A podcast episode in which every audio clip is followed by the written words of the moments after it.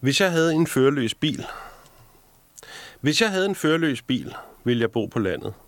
Jeg ville købe et hus med en kæmpe grund på Falster eller Lolland. Jeg ville have en hund, måske et par stykker og nogle norske skovkatte, som kunne færdes, som de havde lyst til.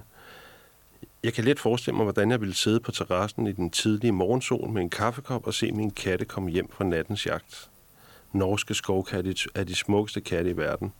De lever endnu vildt i naturen i Nordsverige, Nordnorge og Finland. Hver dag ville jeg lade min førerløse bil fragte mig ind til mit kontor i København, hvor jeg arbejder og holder møder, fordi jeg godt kan lide at være i byen noget af tiden. Hvis jeg havde en førerløs bil, så ville jeg få det bedste ud af byen og det bedste ud af landet. Hvis jeg for eksempel havde lyst til at drikke mig fuld i København, så kunne jeg let gøre det, for når jeg skulle hjem, ville jeg bare sende en sms til min førerløse bil, som så ville komme og hente mig, og så kunne jeg lægge mig ind i bilen og sove hele vejen hjem. Hvis jeg havde en førerløs bil, så ville jeg have en seng i den, så jeg kunne ligge behageligt og sove, når den kørte mig fra et sted til et andet. Det skulle altså være en rummelig bil. Forestil dig, hvor fedt det ville være at ligge i sin seng i en bil, som bevæger sig gennem byen, mens man bare ligger lunt under dynen og gennem tonede ruder kigger på alt det, man passerer. Først de stive mennesker i byen, så solen, der står op over de tomme motorveje. Hvis jeg havde en førerløs bil, skulle der være mulighed for at arbejde i den, for det tager alligevel et par timer at komme fra Falster eller Lolland til København, og det ville være rart at kunne arbejde, mens man kører. Jeg kunne stoppe et sted på vejen og købe kaffe. Nu hvor jeg tænker over det, så skulle min førerløse bil være endnu større, end jeg først havde regnet med, da jeg forestillede mig, at den blot skulle rumme en seng. Nu hvor jeg har tænkt nærmere over det, så vil jeg have en bil, som skulle være bygget af en gammel Mærsk-container. Så kunne jeg nemlig have en seng, et kontor og et lille badeværelse i den. Det kunne også være rart at have et lille køkken. Det skulle man nok kunne lade sig gøre på de cirka 20 kvadratmeter, som en container er. Egentlig ville det nok være bedst at have to sammenhængende containere, så man kunne have alt det, man havde brug for med sig. Så kunne man også uden problemer have hundene med. Og nu slår det mig, at min førerløse bil måske slet ikke behøver at være en bil, som kan fragte mig fra mit kontor til mit hjem, men at den måske kunne være det sted, jeg slet og ret boede. Du lytter til Vi er Data. Mit navn er Marie Høst. Du har lige hørt forfatter Kasper Kolding Nielsen læse op fra novellen Hvis jeg havde en førerløs bil, fra hans nyeste bog Dengang dinosaurerne var små. Jeg taler med Kasper lidt senere i programmet om, hvor hans inspiration til de fremtidsscenarier, han beskriver, stammer fra, og om han må påvirker fremtiden med sine bøger. I dag taler vi nemlig om science fiction – en genre, der historisk har været set ned på som underlødig og kulørt, men som de senere år har fået litterær oprejsning, fordi den gør det muligt at forestille sig alternative livs- og samfundsformer. Sci-fi-forfattere fortæller om menneskelige vilkår under forandrede omstændigheder og opriser moralske dilemmaer, som et bestemt fremtidsscenarium kunne afføde. Og science fiction er ofte inspireret af nye opdagelser inden for videnskabelig forskning – men hvordan påvirker science fiction så den anden vej rundt den teknologiske udvikling? Martin Cooper, som udviklede mobiltelefonen, var inspireret af kaptajn Kirks håndholdte kommunikationsapparat i Star Trek, ligesom Jeff Bezos blev inspireret af Star Treks talende computer til at udvikle Alexa. Tech-industrien ledes groft sagt af sci-fi-fans, der prøver at genskabe, hvad de har læst eller set i sci-fi-bøger og film. Ready Player One og Snow Crash er obligatorisk læsning i virtual reality-industrien, og det meget store ønske om at udvikle hologrammer, vi kan kommunikere med, må stamme fra fornemmelsen af, at de allerede eksisterer i Star Wars. Velkommen til Vi er Data. Nu vil jeg ringe til Christian Baron, som er tidligere lektor på Center for Biovidenskab og Teknoantropologi på Aalborg Universitet og hovedredaktør af forskningsantologien Science Fiction, Ethics and the Human Condition. Christian forsker i science fictions betydning og er blandt andet interesseret i, hvordan etiske dilemmaer behandles i beskrivelser af fremtidsscenarier. Christian, hvorfor er sci-fi en interessant litterær genre? Jamen, altså, det er det af mange forskellige grunde. Men hvis vi taler i forhold til øh, teknologi og teknologiudvikling, så er det jo fordi, det er en del af det her kulturelle landskab, hvorfra vi får vores inspirationer. Øh, og ingeniører og videnskabsfolk og teknologiudviklere, de er jo en, en, en, en del af det, øh, det på samme måde som alle os andre. Øh, og derfor så, øh, så kan vi se, øh, hvis vi går tilbage i historien, hvordan er nogle af de fænomener, som vi senere kender som, som teknologi, det er noget, som, hvor idéerne i hvert fald har en delvis oprindelse i, i uh, science fiction. Men, men hvad er det ved science fiction, som gør, at du synes for eksempel, det er vigtigt at forske i? Det er jo en af grundene, kan man så sige. Øh, I, i forhold til, til det, at vi skaber fremtiden ud fra de forskninger, vi har dem, så er øh, det et af de, en af de ressourcer, vi alle sammen trækker på. Øhm, så det vil, det vil være et kort svar. Øh, der er selvfølgelig også mange andre, øh, hvis vi taler om de øh, dilemmaer, vi har med teknologiudvikling, også etiske og moralske dilemmaer, så er de ofte behandlet eller forsøgt behandlet i fiktionen, før de rent faktisk øh, rammer os. Og derfor kan det være en god idé at kigge derhen, hvis at, øh, man godt vil være lidt på forkant med nogle af de problemer, vi øh, enten er ved at stå i, eller måske kommer til at stå i. Okay, men hvordan, nu har vi talt om det her med, at der finder en vekselvirkning sted, altså at fiktionen påvirker tech, ligesom, hvad kan man sige, forskning i tech påvirker science fiction. Men hvordan, ja. hvordan ved vi det? Altså, hvordan ved vi, at fiktion rent faktisk påvirker teknologi? Ja, altså, i, i virkeligheden kan man så sige, at på, på, på sin vis er det jo forholdsvis veldokumenteret. Hvis du tager sådan som robotter, det er jo en tilståelsessag. Øh, robotbegrebet, det stammer oprindeligt fra øh, Karl Kabels øh, RUR, øh, teaterstykke fra 1920'erne, og det er lang tid før, vi ser noget, der er, hvad hedder det nu, øh, øh, af det, vi kalder robotter i dag. Øh, og hvad hedder det nu, øh, den diskussion, vi har øh, omkring robot, øh, øh, øh robotter i litteraturen, øh, den afspejler faktisk også nogle af de retninger, der er taget inden for robotvidenskab. Øh, eksempelvis så har man haft øh, det her spor, der handlede om angsten for, at de bliver for menneskelignende. Mm. Øh, og det ser man især i dag, øh, og også i en eksperimentering med det inden for japansk robotvidenskab, hvor de har forsøgt at lave de her meget stærke øh, øh, robotsimili, der efterligner menneskelig adfærd og menneskelig udseende i, i ekstrem grad. Øh, man kan også se et andet spor. Øh, det er det her, vi kan måske kalde det Isaac Asimov-sporet, altså den her forestilling om, at man at robotadfærd er et, øh, et spørgsmål om at lave den rigtige, de rigtige ingeniørløsninger, sådan så de ikke skader mennesker.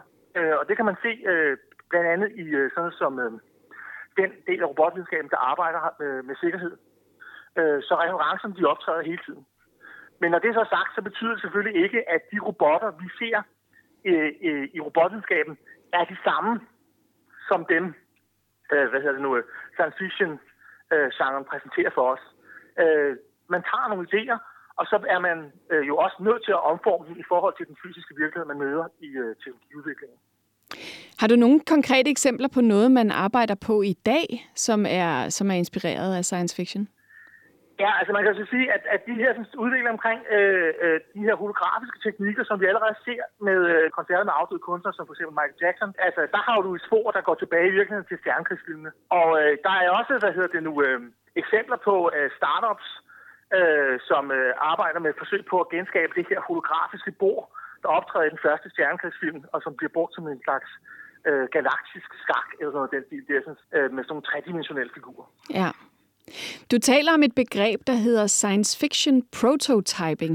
Hvad betyder det? At øh, øh, hvis vi opfatter, og det tror jeg er en god idé, at man opfatter øh, både fiktion, men for øvrigt også andre altså kunstarter som måder, hvor vi kan eksperimentere med nogle tanker, så er, øh, øh, kan man sige, at, øh, at hvis du øh, stiller en teknologi op, så er det, det er jo aldrig, hvor vi forholder os jo aldrig i virkeligheden kun til teknologien. Den teknologi, som vi skal øh, hvad hedder det nu, øh, forholde os til, den har, er også forbundet med de sociale sammenhæng, den indgår i. Øh, og science fiction er en måde, så at sige, at undersøge mulig social sammenhæng for teknologi, der ikke endnu altså, er udbredt endnu. Øh, og på den måde kan man godt sige, at der er en eller anden form for, for eksperiment i fiktionen, øh, som man kan lade sig inspirere af. Men man skal selvfølgelig have det med, at, øh, at hvis man begynder at bruge fiktion i den sammenhæng, så skal man også øh, undervejs selvfølgelig udsætte øh, hvad hedder det nu, øh, de historier, som man, eller fortællinger, som man øh, begynder at anvende diskussionen for en, en øh, kritisk undersøgelse, fordi øh, fiktion er jo også, altså det er jo ikke noget, der nødvendigvis er, er øh, tvunget til at være særligt plausibelt. Så på den måde kan man så sige, at fiktionens præmisser er, er så at sige, en del af det, der må sættes i kritisk lys. Ja. Den kan jo være forkert. Ja. Du siger øh, i en artikel i Information, jeg har læst, at fortællinger om fremtiden ikke er politisk neutrale, og det skal vi holde os for øje. Hvad mener du med det? Jamen, det er jo, altså, det er jo i virkeligheden også på, på, på, på sin vis meget øh, øh, øh, trivielt i den forstand, at øh, når vi skaber visioner om fremtiden, øh, så øh, giver vi, øh, har vi både et mulighedsrum, altså vi kan forsøge at handle, øh, men vi har jo også en genre inden for øh, science fiction, som vi plejer at betegne som den dystopiske. Og det vil så sige, at scenarier og også skrækscenarier for fremtiden er jo også noget, vi kan handle på. Øhm, og det vil så sige, at hvis man for eksempel skaber øh, en øh, fortælling, eller ja, hvis man begynder politisk at handle om en fortælling om, at øh, øh, en bestemt type af katastrofer, de øh, vil ramme os, øh, så øh, er det selvfølgelig øh, en, øh, et, øh, et element, der er med til at dreje den politiske samtale hen bestemt sted hen. Og det skal man selvfølgelig også holde sig for øje. Men hvis vi, altså hvis vi er enige om, at sci-fi altså som en del af en genre, at fiktionen på en eller anden måde påvirker verden ved at opstille de her fremtidsscenarier, så har forfatterne vel også et ansvar i forhold til, hvilken fremtid de beskriver, eller hvordan? Ja, det ved jeg ikke rigtigt, om de har. For det er jo et godt spørgsmål, om det er dem, der skal tage stilling til det. Øh, jeg forestiller mig, at den offentlige samtale er et, øh, et, øh, en proces med mange forskellige aktører.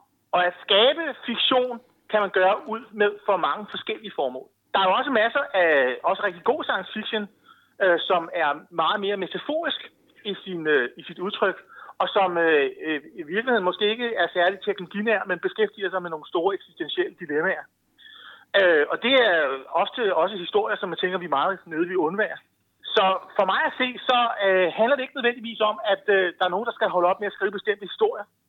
Det handler måske snarere om, at øh, når vi begynder at diskutere dem, så skal vi øh, have os for øje, hvad det er for en størrelse, de har at gøre med. Ja, hvad de tager udgangspunkt i. Altså, Ja, ja. ja præcis. Men, men det interessante her er vel også på en eller anden måde, om, om, om de stemmer, som du siger, det er jo selvfølgelig et kor af stemmer, der skaber en debat, det er klart, men hvis der er mange stemmer, der peger i en retning, kan vi så ikke komme til at kolonisere fremtiden, bare ved hvordan vi forestiller os den? Jo, vi kan, og jeg, jeg vil sige et rigtig godt eksempel. Det er måske noget af den der Silicon Valley-diskurs, som vi har haft i, øh, i mange år. Altså den her forestilling om, at især internetudviklingen, det går mod at bryde nye grænser, øh, og, og at alting er muligt, og i morgen tager de til, øh, til, til Mars, og, og, øh, og, man, og man måske også et eller andet sted slipper, kan man sige, den fysisk-kemiske virkelighed. Øh, jeg plejede at arbejde i øh, nær kontakt med en masse folk, som øh, havde sådan en mere øh, biokemisk og biologisk øh, baggrund, og som også beskæftiger sig med alternative energiformer. Og de sidder jo i virkeligheden med nogle meget mere hårde øh, beregninger. Er der nu lithium nok til, vi alle sammen kan køre elbiler? Er der nu naturressourcer nok til, vi kan lave den der bæredygtige omstilling, som alle går og taler om? Øh, kan man overhovedet øh, bo på Mars? Altså, øh, giver det mening, at den slags øh, spørgsmål, som øh, måske bliver taget noget lidt benet, både i dele af science fiction-genren, og også i dele af den, de teknologier, der er inspireret af science fiction-genren. Men, men det vil sige, at genren er i virkeligheden, hvad kan man sige, hvis jeg skal prøve at riste lidt op, så er den i virkeligheden mere relevant i nutiden, end den egentlig er relevant som forudsigelse om fremtiden. Altså, blev det så rigtigt? Ja, det vil jeg sige. Det, er, det mener jeg er, er korrekt. Jeg mener også, at det er, at genrens relevans for fremtiden mere er som medskaber af fremtiden, end som, som en eller anden form for profetisk øh, øh, hvad hedder det, forudsigelse. Vil du ikke lige fortælle, hvorfor er, det, altså, hvorfor er det, du elsker science fiction så meget, at du simpelthen har, har valgt det som forskningsområde? Åh, oh, jamen, jeg, jeg, altså, det, det, alt er muligt i science fiction. kort, kort og godt svar. Tusind tak for snakken, Christian. Jamen, velbekomme. I dag handler programmet om, hvordan science fiction inspirerer udviklingen af teknologi. Men det er ikke altid, at forfatternes forestillinger om teknologi bliver til virkelighed. Og af og til bliver teknologien meget mere avanceret, end nogen, selv i deres vildeste fantasi, havde forestillet sig. Nana Schmidt Nordeskov har talt med Martin Gerster Johansen, der er udstillingschef på Enigma, om eksempler på, hvordan man forestillede sig, at fremtidens teknologi vil se ud. Hej Martin. Hej Nana. Martin, hvad kalder man det, når man ser på de forestillinger, som fortidens mennesker gjorde sig om fremtiden? Det kalder man for retrofuturisme. Altså sådan øh, retro, fordi vi kigger tilbage i tiden, men det vi kigger tilbage på, det er jo så fortidens idéer om, hvordan deres fremtid vil se ud. Og det kunne jo så være os, fordi vi, vi, vi vil jo i nogle tilfælde være, være deres fremtid. Okay, så det er jo nemt nok at være bagklog, men hvis vi går helt tilbage, hvad er så nogle af de første ting, vi forestillede os, at vi skulle have i fremtiden af teknologier? Altså her på, på, på vores museum på Enigma handler det jo rigtig meget om kommunikationsteknologi. Og øh, en af de teknologier, som i hvert fald er sådan, øh, vigtige for os i dag, er det her apparat, som vi alle sammen går rundt med i lommen, smartphonen. Ikke også? Øh, og engang var en telefon jo et apparat, som man ikke kunne have i lommen. Det stod øh, på et bord derhjemme, eller hang på en væg derhjemme. Det havde en ledning i, øh, som, som man kunne ikke bare lige tage det med. Og en af mine yndlingseksempler, det er fra året efter telefonens opfindelse fra 1877, øh, hvor øh, Illustreret Tidene, øh, dansk tidsskrift, ugeblad kunne man kalde det, fortæller om den her nye teknologi. Og journalisten forestiller sig så en virkelighed, hvor øh, øh, øh, ikke bare hvor telefonen er noget, der står på bordet, men hvor man kan tage den i lommen, og telefonen på det tidspunkt, det er sådan et cylindrisk rør grundlæggende, fordi det er det samme rør, man både lytter til og taler ind i. Og han foreslår sig simpelthen, at man kan tage røret i lommen, og man tænker jo, hurra, hvor er det vildt, den her mand, han er jo en visionær, han har forestillet sig mobiltelefonen øh, øh, 100 år før den blev, blev virkelighed. Men straks efter, så øh, øh, falder det hele til jorden, for han fortæller så, at det man så kan gøre med det her telefonrør, det er, at man går hen på den nærmeste telegrafstation og sætte det i ledningen, og så ringe hjem og fortælle, hvornår man kommer til aftensmad. Så troede han, at bare det, at han havde røret, så kunne han komme i kontakt med sin familie Ja, det er jo det, der spørgsmålet, og det som er sådan lidt fascinerende ved det. Altså, er det en misforståelse af teknologien, som vi er ude i her? Tror han, at, at forbindelsen er røret, og så kan man bare plukke din vindelsmændsledning, og så øh, få forbindelse til den anden ende af selv samme rør? Eller er vi ude i sådan en eller anden, øh, øh, øh nogle kulturelle koder, som, som, som vi har glemt noget om de 100 år, der er gået? At, at måske har telefonrøret været sådan hyper øh, intim ting i virkeligheden, som, øh, så, så, som, man, som man selvfølgelig øh, øh, øh, ikke delte med andre, fordi det var noget grisfy. Okay, men det kan vi jo godt sidde og grine lidt af i dag, men, men hvad tror du ligesom, hvad bliver vores retrofuturisme? Åh, det er jo svært at gætte på, men der er ligesom sådan nogle tendenser, kunne man sige, at det, som vi tit der hvor vi tit går galt i byen, er enten ved at skyde over mål, eller skyde under mål. Vi kan jo helt sikkert om 50 år finde folk fra, fra, fra 2020, der siger noget virkelig dumt om, hvad computer øh, øh, kan eller ikke kan. Eksempler fra fortiden. Øh, der kunne man for eksempel nævne øh, bestyrelsesformanden for IBM, som i, øh, i 1943 gætter på, at der på verdensmarkedet max vil være brug for fem computere. Fem fem computere. Okay. Øh, eller Bill Gates, 1981, som gætter på, at computerhukommelse ikke også 640 kilobyte, det må være nok til alle. Øh, Nicolas Negroponte, som øh, i 1995, sådan en fremtidsvisionær øh, øh type også, siger, at 6 megabit i sekundet, det må være rigelig øh, nethastighed til, til, til, til, til, til verdens behov. Så alle sammen folk, der har skudt under mål, Øh, der er også masser af eksempler på, at vi skyder over mål hele tiden. Vi bliver ved med at forestille os, at vi skal have de her flyvende biler. Det dukker stadigvæk op i mit tech news feed fra tid til anden, at et eller andet japansk virksomhed har lavet en, en, en, øh, øh en, øh, en eller anden lille flyvende bil, og snart så skal vi op i luften ikke også, øh, og flyve rundt mellem vores øh, meget, meget høje skyskraber i de her metropoliser. Martin, tusind tak. Det var så let. I dag handler programmet om science fiction, om hvordan genren ofte kommer med bud på alternative livs- og samfundsformer, og på den måde kan påvirke samfundet og den teknologiske udvikling. Og nu vil jeg byde velkommen til min gæst i studiet i dag, forfatter Kasper Kolding Nielsen. Hej. Hej. Som i øvrigt også er debattør og manuskriptforfatter og taleskriver for klimaminister Dan Jørgensen. Og Kasper har skrevet fire bøger indtil videre. Øh, han debuterede med Mount København i 2010, så kom den danske borgerkrig 2018-2024, så det europæiske forår, og senest fortællingerne dengang dinosaurerne var små, som udkom sidste år. Mm-hmm. Ja. Så har jeg det hele med. Jo. Velkommen, Kasper. Tak. Kasper, vil du selv sige, at du skriver science fiction bøger? Ja, det vil jeg gerne sige. Altså, øh, det, det har jeg ikke noget mod.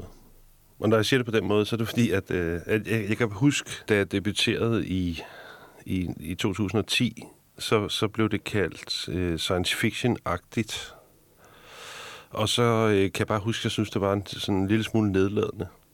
Altså, det var ligesom, man, man kalder ligesom noget, en roman kalder man science fiction dengang, hvis den, øh, hvis den ikke var særlig god. Hvis en, hvis en science fiction roman var rigtig god, så ville man bare kalde det en roman. Og øh, lidt det samme med krimier. Hvis en krimi er rigtig god, så er der nok med at være en krimi, så bliver den en roman.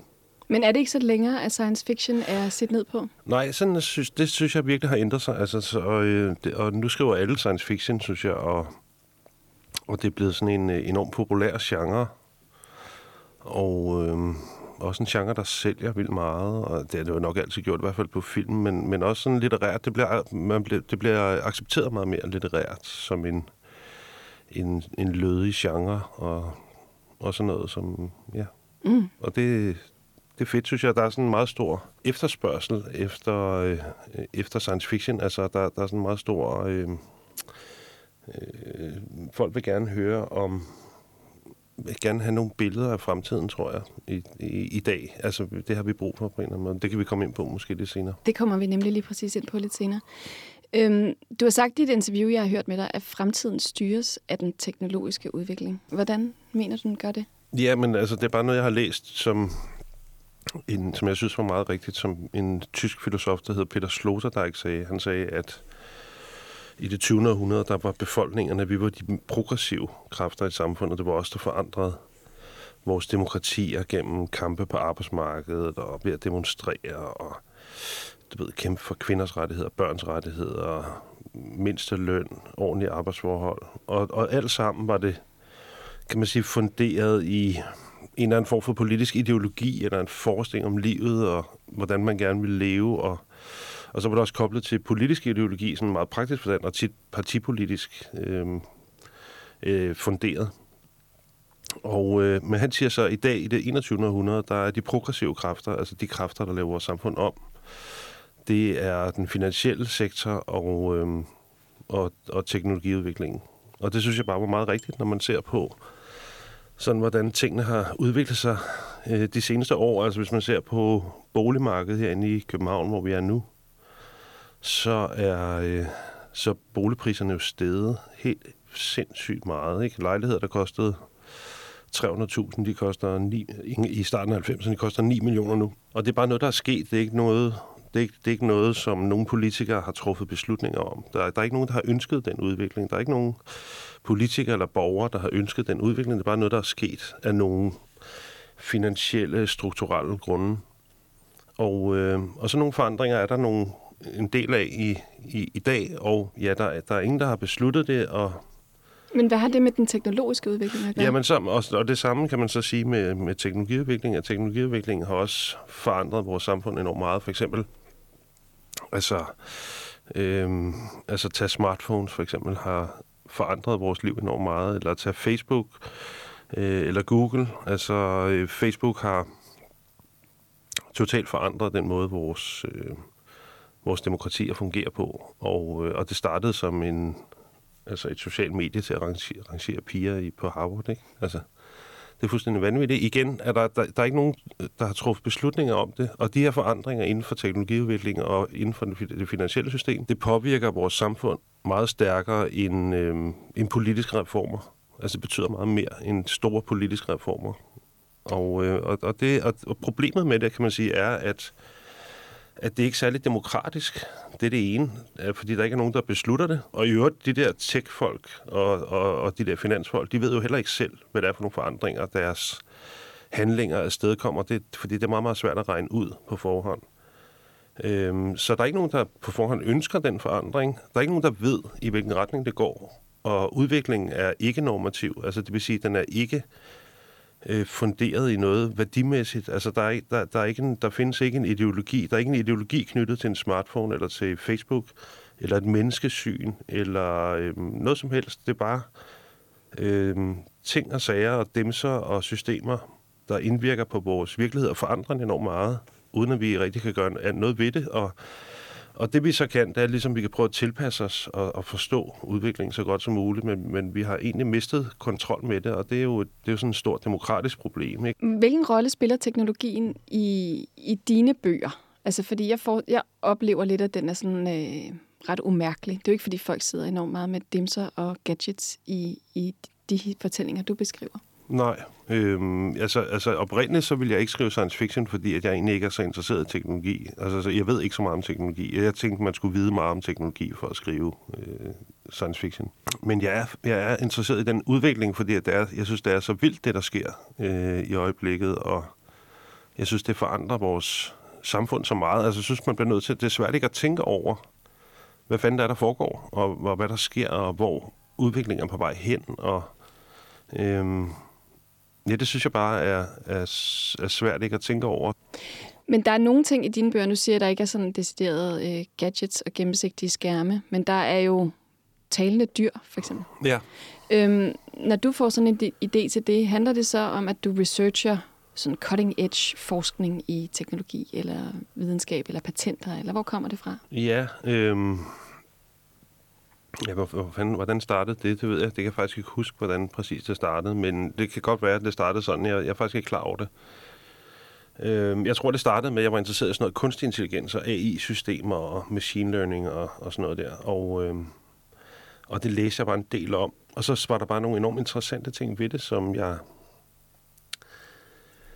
ikke kunne lade være med at tænke over. Altså, altså en af tingene var, at, øhm, at selvom vi har, vi kan lave utrolig kraftfuld computer, så er machine learning stadig på sådan et, øh, et underligt baby-niveau. Og i en vis forstand, så er kunstig intelligens, det er stadig sådan... Øh, altså i virkeligheden er der ikke sket noget i udviklingen af generel kunstig intelligens, altså generelt kunstig intelligens siden 50'erne. Man, man kan lave masser af specialiserede AI-systemer, som er meget hurtigere og mere præcise og klogere, end mennesker kan øh, håndtere meget mere komplekse informationer og sådan noget. Men når det kommer til at bygge sådan generelt kunstig intelligens systemer, altså lad os sige et system, der kunne agere i alle mulige forskellige miljøer, så er det, så, så, så er det svært.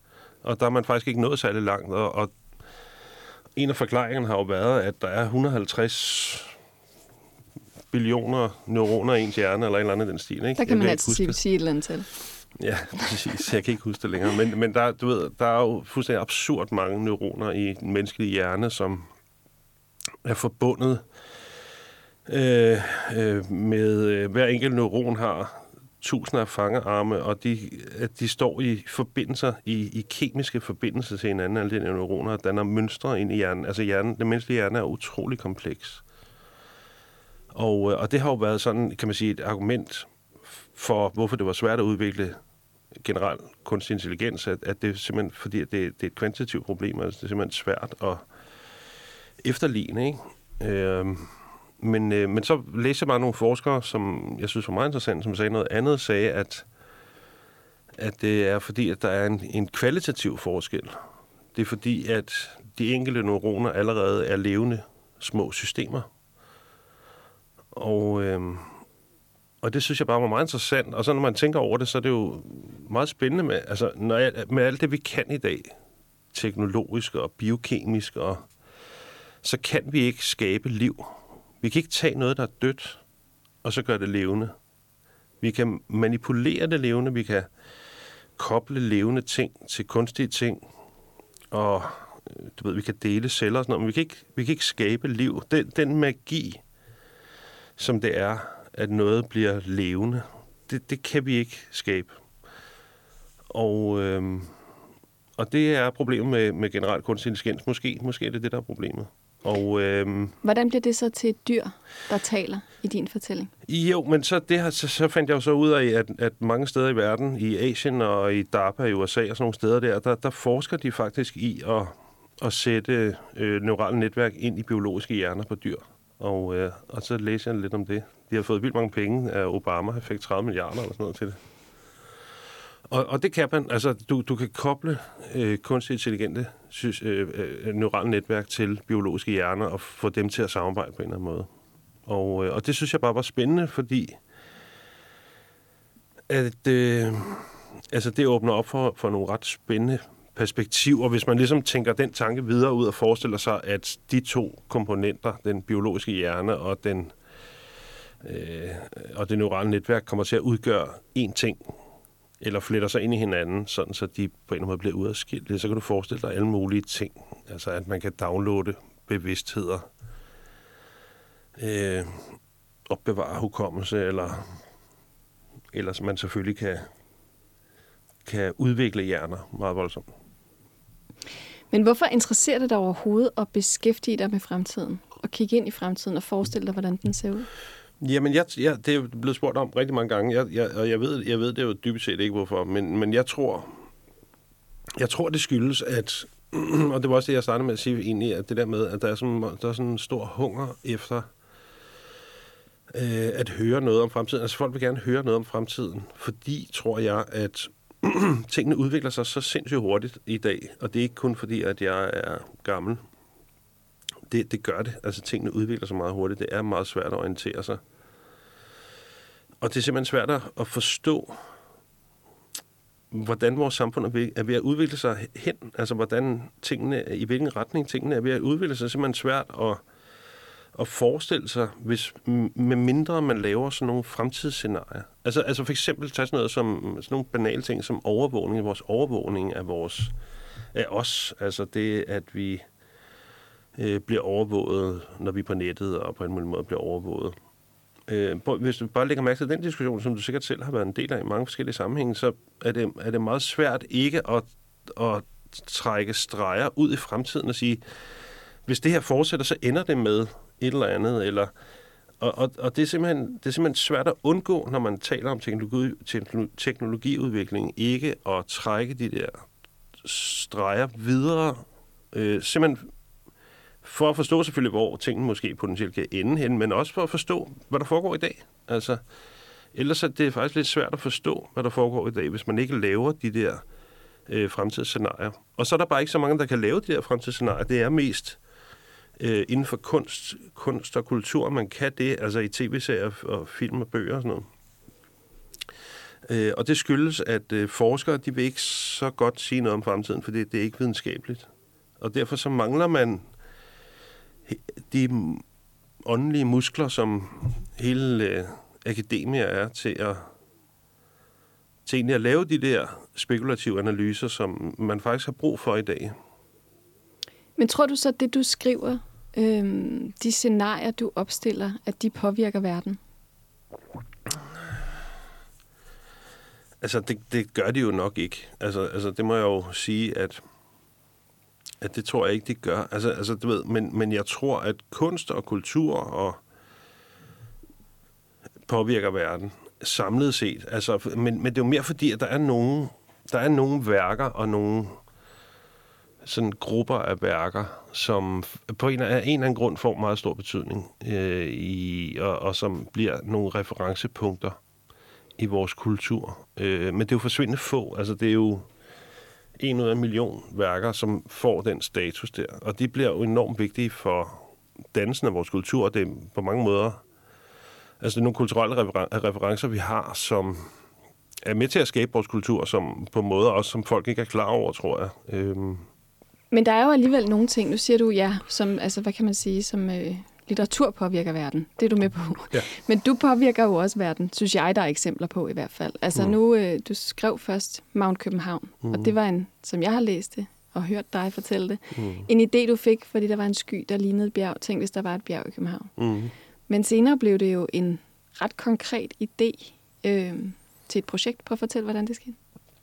Ja, men det var, fordi jeg sad med øh, en af mine venner, der hedder Mick, som, og han og så sad, og det var efter, jeg havde skrevet bogen, og jeg havde vundet sådan en debutantpris det år, og, og, øh, og så fik jeg bare sådan en idé til, at det kunne være sjovt at... Altså, vi sad bare og drak rødvin, og så sad vi og diskuterede, at det kunne være sjovt at prøve at bygge det i virkeligheden. Og så havde, havde og vi... det er så, altså et 52, hvordan er det nu, 52 kvadratmeter stort bjerg. Altså... Ja, nej, men det, altså, det, er jo, det er jo sådan ligesom... Det er ligesom, hvis man, tager, hvis man forestiller sig Bornholm med en teltdu, og så stikker sådan en pind ind i den, så det bliver telt, ikke? Altså, det jo. er jo sådan nærmest på det skala. Det, altså, ifølge bogen der, så ville det koste øh, 6.000 milliarder, tror jeg, ikke? Ja. Og øh, at tage... Øh, nej, jeg kan ikke engang huske det. Det er så mange år siden, jeg har skrevet det, men... Øh, det vil tage flere hundrede år at bygge. Og... Øh, og, og alt, alt mulige ting. Men, men altså, vi kunne hurtigt komme på en masse gode argumenter for, hvorfor vi synes, det var en god idé at bygge det alligevel, og, og sådan noget. Og det gjorde man jo også i gamle dage. Altså, i gamle dage, der byggede man jo ting, som tog flere hundrede år at bygge. Og, øh, og altså for eksempel Domkirken i Firenze, eller øh, pyramiderne, eller alle, du ved, alle de her ting, vi rejser rundt i verden og kigger på, og som gør verden smukkere og bedre, det har jo mange af de her ting, nogle af dem har været sådan noget strukturinvesteringer, men, men det meste af det har jo været en anden type af investeringer, og øh, men de har bare vist sig, altså på lang sigt er de jo bare enormt gode. Altså, altså bare tænk på sådan en ting som Operahuset i Sydney. Altså, det er jo verdens bedste investering nogensinde, og de var endda ved at stoppe byggeriet, fordi at, at de, der kom en ny regering, og de vurderede byggeriet, som man vurderer byggerier i dag, og det er, at man at de kunne simpelthen se, at, at teaterrummet var for lille til, at du kunne nå at sælge billetter nok i overskuelig fremtid til, at det kunne dække udgifterne til byggeriet. Men i dag, der ved vi jo, at det blev varetegn for Sydney og for hele Australien, og har genereret milliarder af kroner til Australien, ikke? Øh, pyramiderne er, er, er måske den bedste investering nogensinde, ikke? selvom det var uendeligt dyrt at bygge det sikkert, ja. og kostede enorme menneskeliv. Og, altså, men, men det har jo bare været, det har jo genereret altså fantasillioner, det projekt der. Ikke? Men hvilke ting kunne der komme ud af det? Udover at det var det varetegn, så var der også nogle andre idéer til, hvordan bjerget kunne være en, hvad kan man sige, et konkret, energimæssigt interessant projekt, ikke? Ja, ja, fordi så, så øh, jeg, jeg kan ikke engang huske, hvordan det var, men øh, jeg tror, vi holdt en tæt sådan tæt X-foredrag. Og så blev vi kontaktet af Realdania. Realdania det er sådan en boligfond, som har 30 milliarder kroner eller sådan noget. De, de, de, de får en krone hver gang, når de køber en bolig. Og de giver så penge til sådan nogle... Man kan søge penge hos dem til forskellige ting og sager. Men de henvendte sig så til os og spurgte, om vi ville komme os og mødes med deres bestyrelse. Og, og, og det tror jeg er ret sjældent egentlig, at de gør det. Og så øh, kom vi og fortalte om vores projekt der.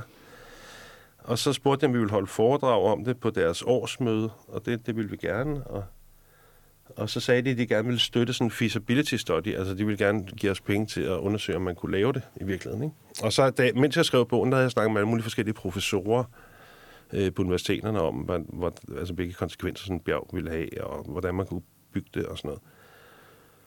Og i den forbindelse havde jeg snakket med en på DTU, som er professor i bærende konstruktioner. og ham, han, ham, ham henvendte vi os også til, og han var helt vild. Han elskede det projekt, og han brugte det som case i sin undervisning. Og så spurgte han, om vi ville komme ud og holde foredrag på DTU. Så, så var vi ude og holde foredrag for sådan 400 ingeniørstuderende. Det blev sådan en opgave, de skulle løse. Øhm, og så var der sådan en inder, øh, sådan de, de, nogle af de ingeniører fra Indien der, de foreslog, at man bygge det i beton og så som en hulkonstruktion og hældt jord ovenpå. Øh, og så mente de ikke, det ville tage mere end 30 år at bygge. Og så kunne okay. man lave sådan et, øh, så, så kunne man have sådan et vandværk indeni, altså hvor du kunne udnytte smeltevandet. Øh, og øh, i, i, i sådan et vandværk, som kan skabe noget energi, og så kunne du have sådan noget øh, overskudsvarme for fjernvarme eller et eller andet eller fra, fra et, et varmeværk, eller et eller andet, en eller anden form for overskudsvarme, men det kunne du lede øh, strøm op, eller, eller for overs, overstrømsenergi fra vindmøllerne, når der ikke er plads i energinettet, så kunne du øh, lede vandet op igen i sådan en højtliggende reservoir og skabe øh, altså potentiel energi på den måde. Ikke? Og det, det gør man i, i dag. I, I Mount København nej, det er desværre. Men, øh, men, og det, det førte til, at vi fik et samarbejde med Cleantech, som var en afdeling i det derværende Dong, som også var rigtig vilde ved projektet, og vi var, altså, altså det var sådan helt, altså jeg følte mig lidt som, altså vi følte lidt som sådan nogle yes men altså vi udholdt foredrag alle mulige steder i sådan nogle vækstfonde, og altså blandt folk, der havde sådan milliarder kroner, som og alle sammen bare synes, altså,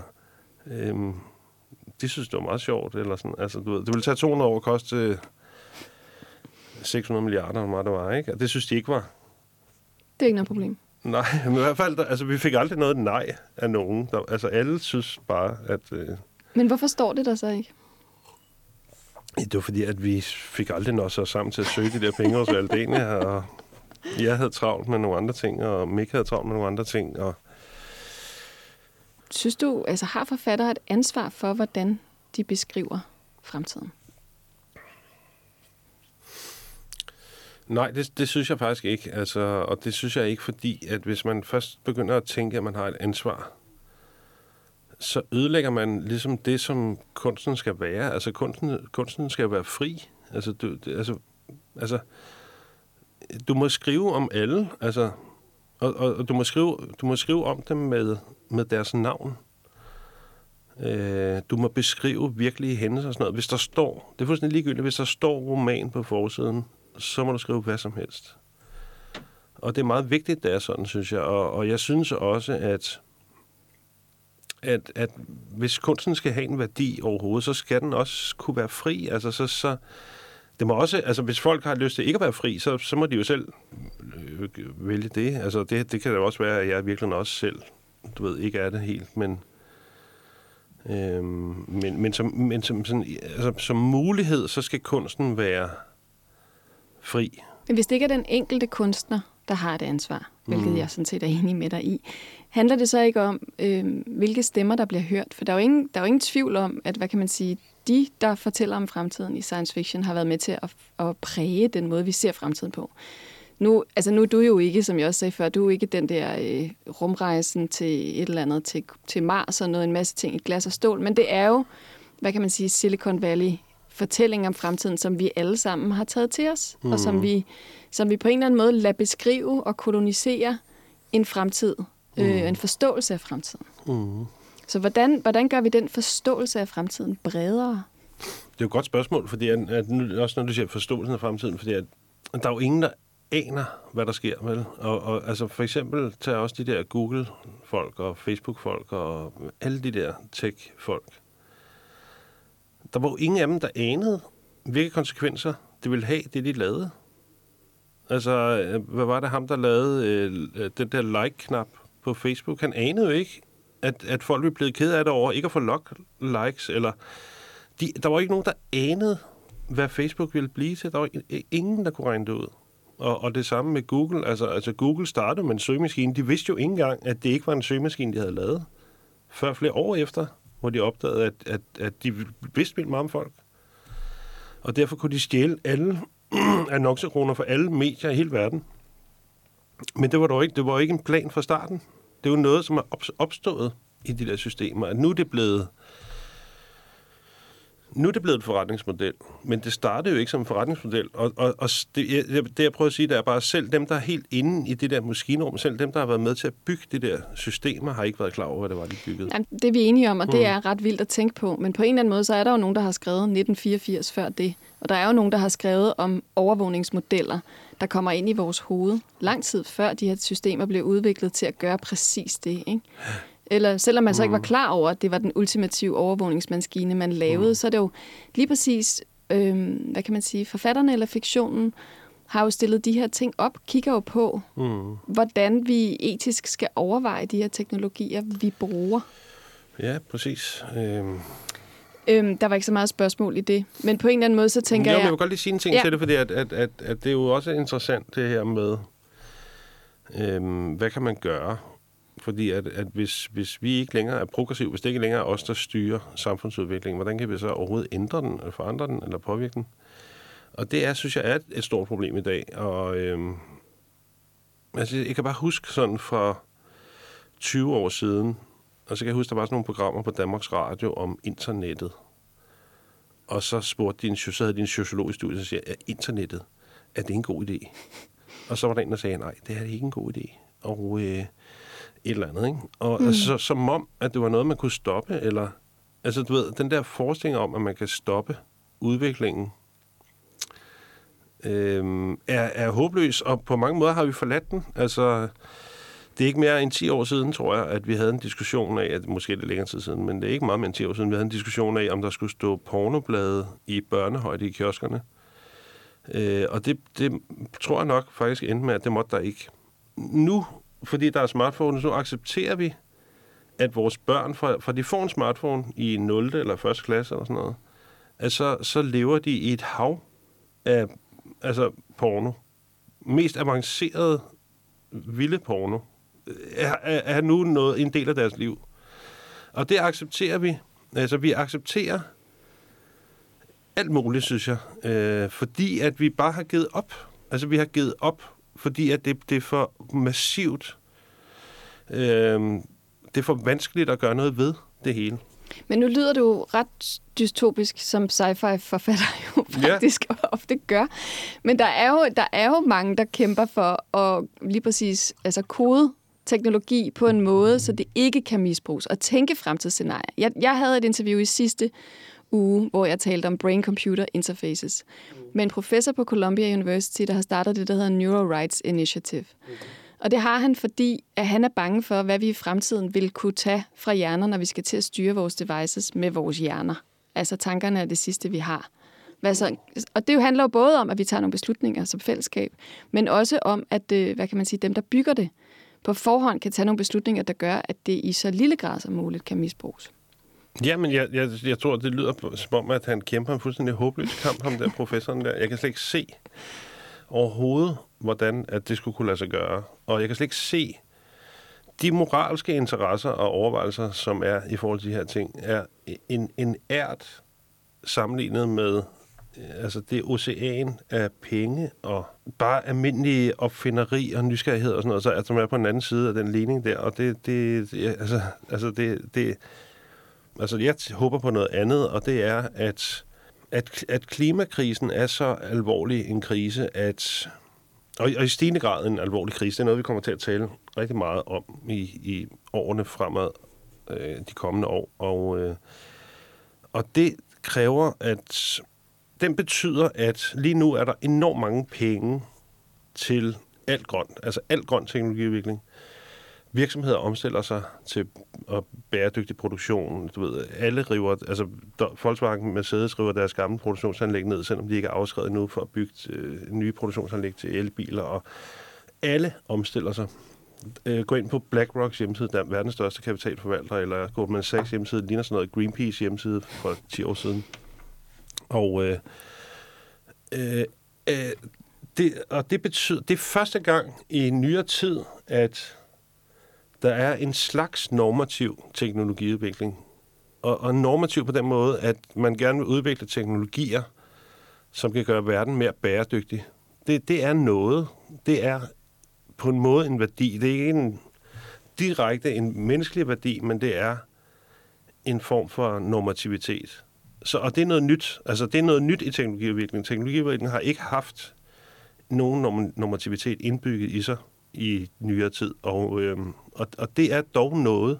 Og det vil sige, altså bare det, at man at teknologiudviklingen på en meget, meget stor skala, altså globalt og med mange, mange, mange trilliarder dollars, bliver påvirket i en normativ retning, kan man sige, er, er positivt, fordi at det overhovedet er en, er en retning, og det, jeg mener bare, det har, det, har, det har et vist potentiale, det der.